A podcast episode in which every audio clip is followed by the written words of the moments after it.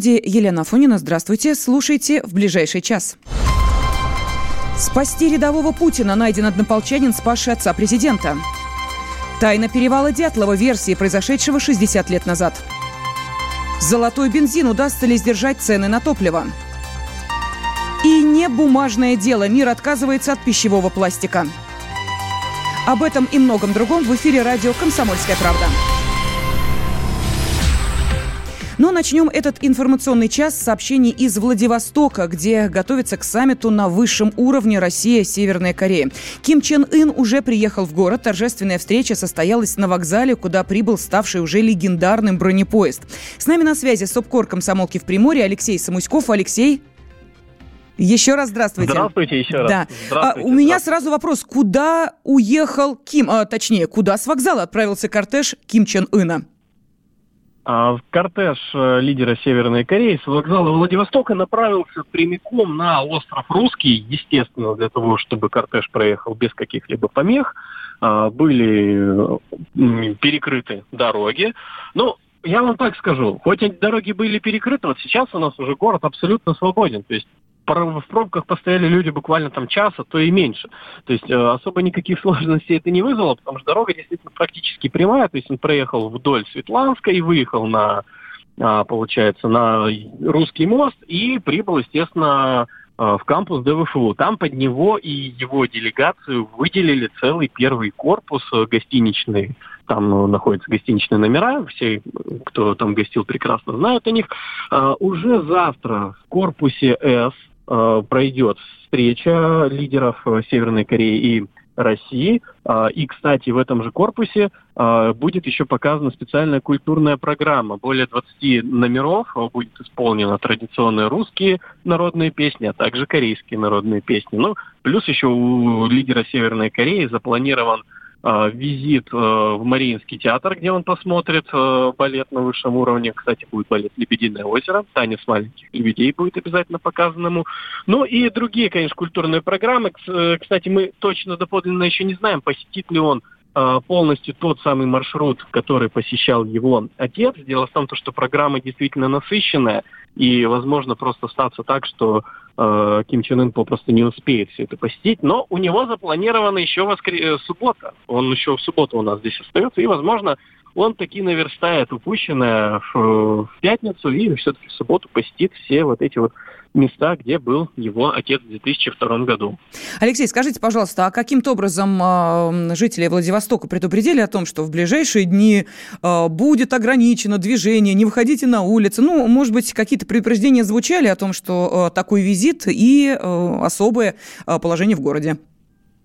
А, действительно, предупреждения эти были, но они были на уровне того, что будет перекрыта дорога. Ну, тут, видите, опять ситуация такая, что практически до последнего, то есть вот буквально сегодня, где-то в районе 12 часов утра стала известна информация, какие дороги будут перекрывать, на какой период. И, кстати, еще был, было отменено сообщение с электричками на время приезда. Э, несколько людей, конечно, высказали недовольство, мол, как так? мы на электричку опаздываем. Ну, если даже они и прошли туда, никакой бы электрички, естественно, не было. Но там всего лишь на час сдвинулось время. То есть э, предупреждение было, но это, скажем так, возымело обратный эффект. Люди, наоборот, стали выходить на улицы. Действительно, э, желающих посмотреть на лидера Северной Кореи, на его кортеж, на вот этих его знаменитых э, телохранителей, которые бегут вместе с ним вдоль его лимузинов по сопровождению а, было действительно большое количество. Спасибо огромное. Собственно, корреспондент «Комсомольской правды» в Приморье Алексей Самуськов был с нами на связи.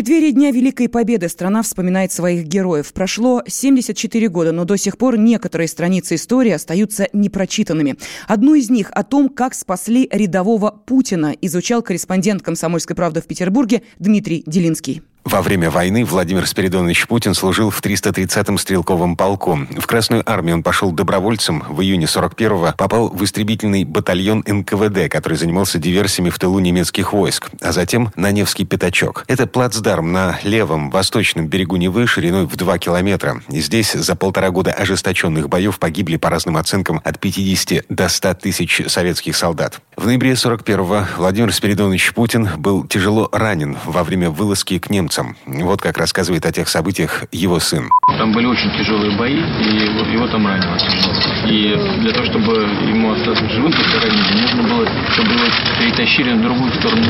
А это было очень сложно и очень опасно. Вот там случайно оказался сосед по дому, и тот, несмотря на всю опасность, взял его и на себе перетащил, дал в Если бы он этого не сделал, то, скорее всего, это Найти того самого соседа из Петергофа сейчас уже невозможно. Из однополчан Путина-старшего в живых остались только четыре человека. Двое из них никак не пересекались с отцом будущего президента. Третья – военная медсестра. А вот четвертый – боец Михаил Зорин. Он очень хорошо помнит Владимира Спиридоновича Путина.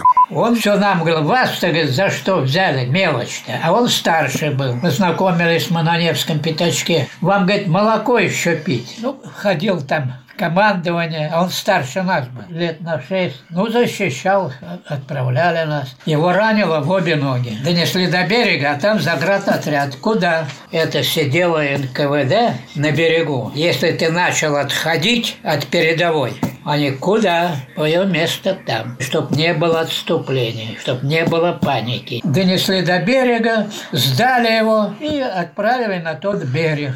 Он говорит, будем говорит, жить будем жить еще, говорит, добьем фашиста. Его слова я на всю жизнь запомнил. Сейчас Михаилу Петровичу Зорину 96 лет. Многие моменты сражений путаются в его голове, но, судя по всему, он тогда передал раненого Владимира Путина тому самому соседу из Петергофа, который, рискуя жизнью, перевел будущего отца президента через него. На войне Владимир Зорин был до конца. День Победы он встретил в Кенигсберге. И еще раз встретился с Владимиром Путиным-старшим уже в мирном Ленинграде. Он остановился на Васильевском острове у ларька попить пиво сильно пить хотят. Хлебный квас продавали. Я пью, значит, это. Вдруг мне по плечу сзади. Я так смотрю на него. Он на меня смотрит. Что, говорит, не узнал спаситель? Я так смотрю на него. Я говорю, нет, не узнал. Ну, говорит, как же вот там-то там? О, расцеловались. Но сын Владимира Спиридоновича, президент России Владимир Путин, по словам ветерана, знает про него. Они встречались, Михаила Зорина приглашали и в Кремль, и на Парад Победы, и президент говорил ему спасибо за отца. Дмитрий Делинский, радио «Комсомольская правда», Петербург.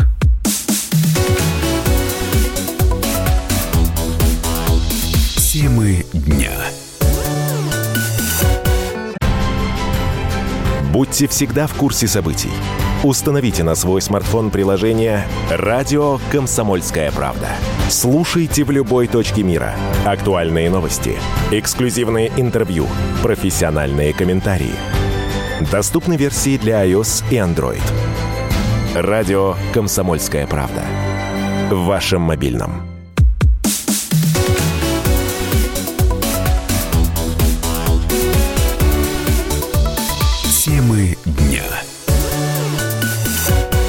Студии Елена Афонина мы продолжаем. Бензин в России дорожать не будет. Нефтяники и правительство договорились о дальнейшем сдерживании э, цен.